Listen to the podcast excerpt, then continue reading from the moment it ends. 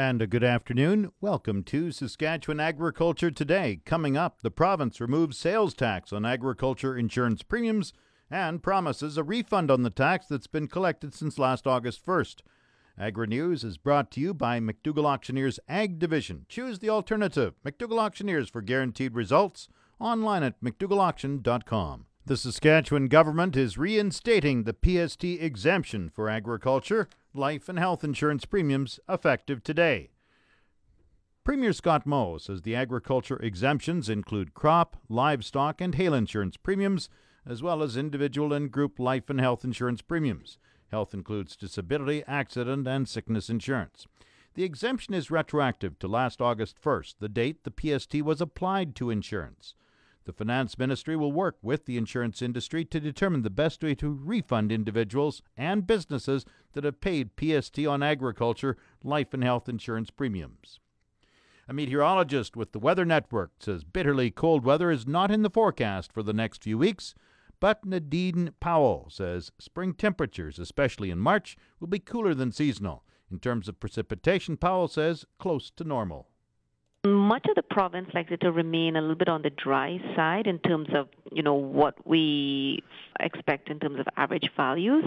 You'd have to head to the extreme south where we expect that more of the storms will perhaps track a little bit further south. So we're talking about near normal precipitation and, you know, temperature wise, seasonal, if not just a little below when you round off the numbers.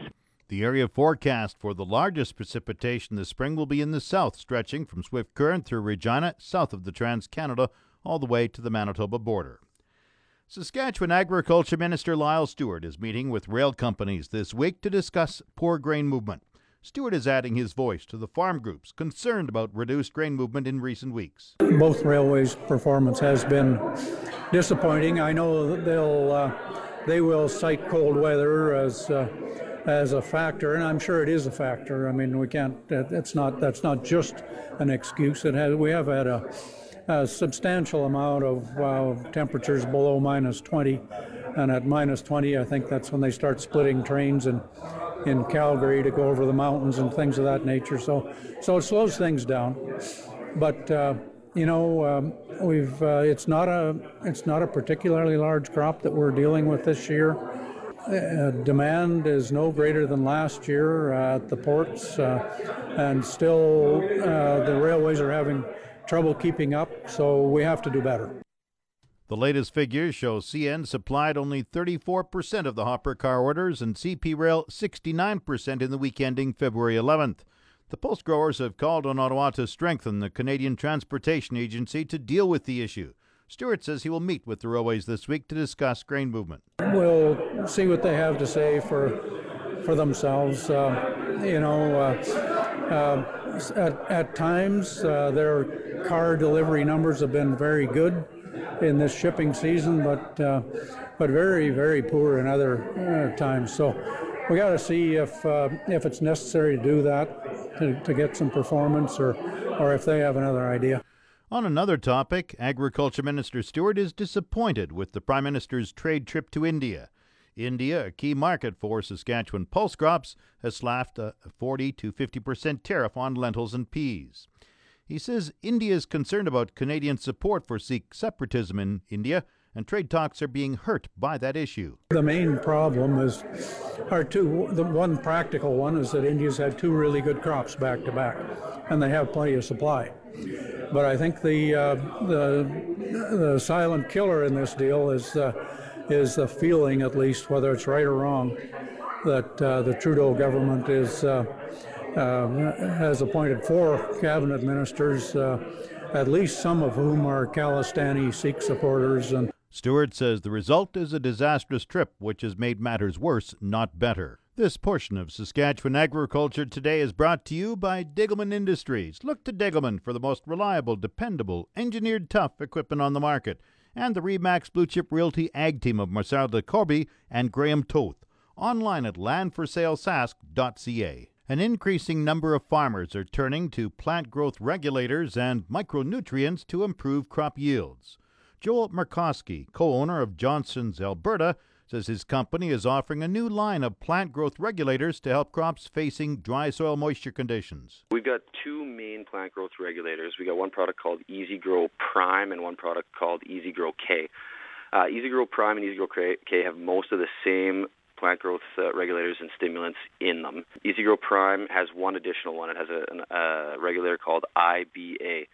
And IBA is uh, is a product that's been developed to increase root growth, uh, and that that product can be applied either in furrow at seeding or you would apply it uh, with your herbicide in your in your first pass of herbicide. And what that product does, it's, it stimulates root growth, and both products are going to help you get through uh, any form of abiotic stress that those plants are having in, in the growing season. Are they expensive, and are many farmers using these? There are a lot of farmers who, who won't go without them, honestly. Uh, we've got a lot of guys who are using them on all of their acres, um, and, and you can use one product or the other or both, depending on the crop type and what you're trying to accomplish with the regulators. They are not expensive. We can we can get you using these products uh, a full package for under five dollars an acre or individually for two to three dollars an acre. So they're not expensive and they're really handy. They're a great insurance policy against any abiotic stress. If you're going to have drought, if you have too much moisture, uh, salinity. If you have hail damage, you can apply these products and you'll see a good bounce back from your crop. So there are a ton of factors that, that guys use them for. If you want to shorten a crop and increase stem strength to re- re- reduce lodging, there's a lot of applications for these products, and, and we can get you tailored uh, the right product tailored for what exactly what you're trying to accomplish. So you've got plant growth regulators, but I understand you also have micronutrients. What are those, and what's the difference? Micronutrients, we actually sell some products that contain micronutrients as well. We have like a foliar fertilizer that, that contains six micronutrients. And the idea with using micronutrients is that your soil in your farm and, and for your application may be short in something like boron, magnesium, calcium, manganese, iron, zinc, something along those lines. And if you're short any of those individual micronutrients, this product will come in, give you that boost that you need for that particular part of, of your plant's growth, and that's going to allow you to achieve more yield potential. So anything that you may be short, these will come in. They will they will give you that little boost that you need, that, that your plant needs to get past that barrier. You can basically say the plant uh, is only strong as the weakest link in the chain, and this is going to make the weakest link. It's going to take that and it's going to improve it. What advantages do using kelp, uh, yucca, or kinetin, uh, IBA, or salicylic based products help? Uh, let's start with IBA. IBA uh, is a product that's used to increase root, go- root growth. Uh, it's very effective in that. We we have, used to have a product called GRXSP Grow Root Extra Special.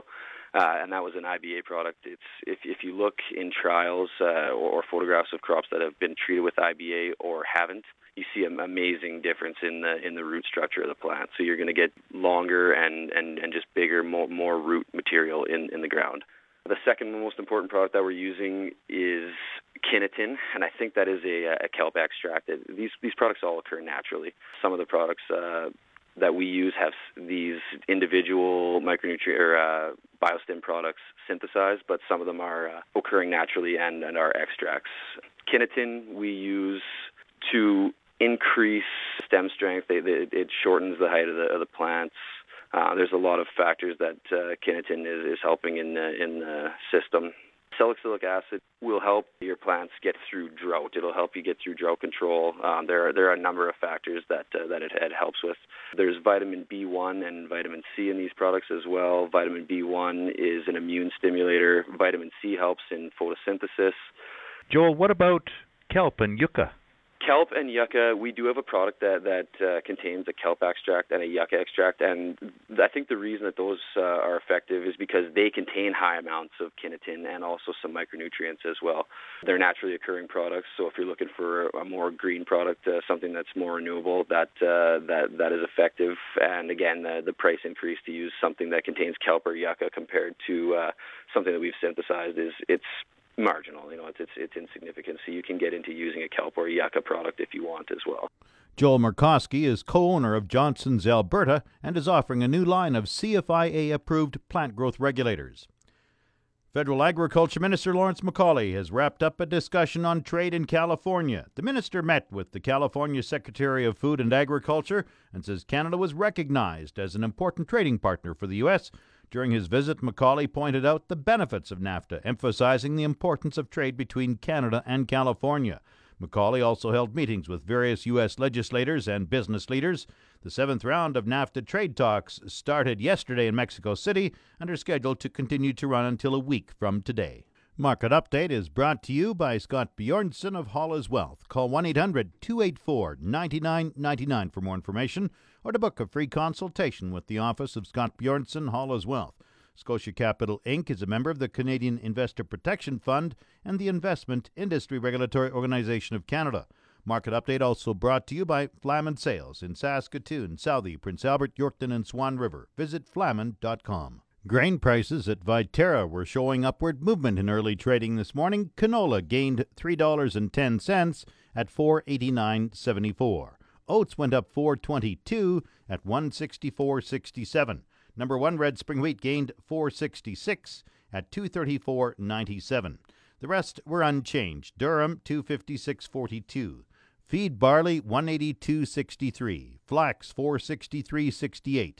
Yellow peas $236.37. Feed wheat 136.48. On the Minneapolis Grain Exchange this morning, March spring wheat is up a half cent at 601 and a quarter cents a bushel. The livestock quotes are brought to you by the Assiniboia and Weyburn Livestock Auctions. Call Assiniboia 642 5358 or Weyburn 842 4574. This is Grant Barnett with Market Report Heartland Livestock here in Moose Jaw. Just under 400 on offer at a regular sale here on Thursday, consisting almost entirely of cows. We're expecting a couple thousand at our Tuesday pre-sort. Here's what happened in these good cows. The big, hard, grain-fed cows, the bigger the better. They're bringing anywhere from 87 to 91, sales right up to 93, 94 on the right kind. These medium cows, hay-fed kind of cows, they're bringing from 76 to 86, and the Shelly cows are a little tougher to move. The good bulls are going to bring from 95 to a dollar five, sales right up to a buck ten on them right kind of bulls. Yearling market, it seems to be holding steady here for the last week or so. The light cattle are in demand.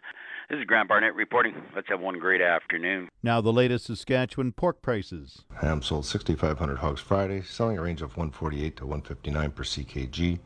Today's sales are expected to be around 6,700 head, selling a range of 148 to 159 per ckg. Ham's cash hog price today is down, and forward contract prices opened steady this morning. On Friday, the Canadian dollar was down 24 basis points to the daily exchange rate at 1.2709. The Canadian dollar is currently trading at 78.76 cents US. U.S. cash markets finished last week lower, with Packer bids dropping to their lowest levels seen so far in 2018. U.S. packers have struggled to maintain profitable operating margins with increased competition from the new plants shaking up the competitive environment. Wholesale pork prices moved higher late in the week, which resulted in a significant improvement in packer profitability for the time being. However, growing pork inventory as well as production levels that are expected to increase by 5% over 2017 levels will likely moderate the gains that are typically seen over the next three months. Coming up, the farm weather forecast. The official 620 CKRM farm weather is brought to you by Raymore, Yorkton, and Watrous, New Holland, working hard to keep more jingle in your jeans. And brought to you by Shepherd Realty in Regina, specializing in farm and ranch real estate in Saskatchewan. Call Harry Shepherd at 352 1866. The 620 CKRM farm weather forecast for today a mix of sun and cloud.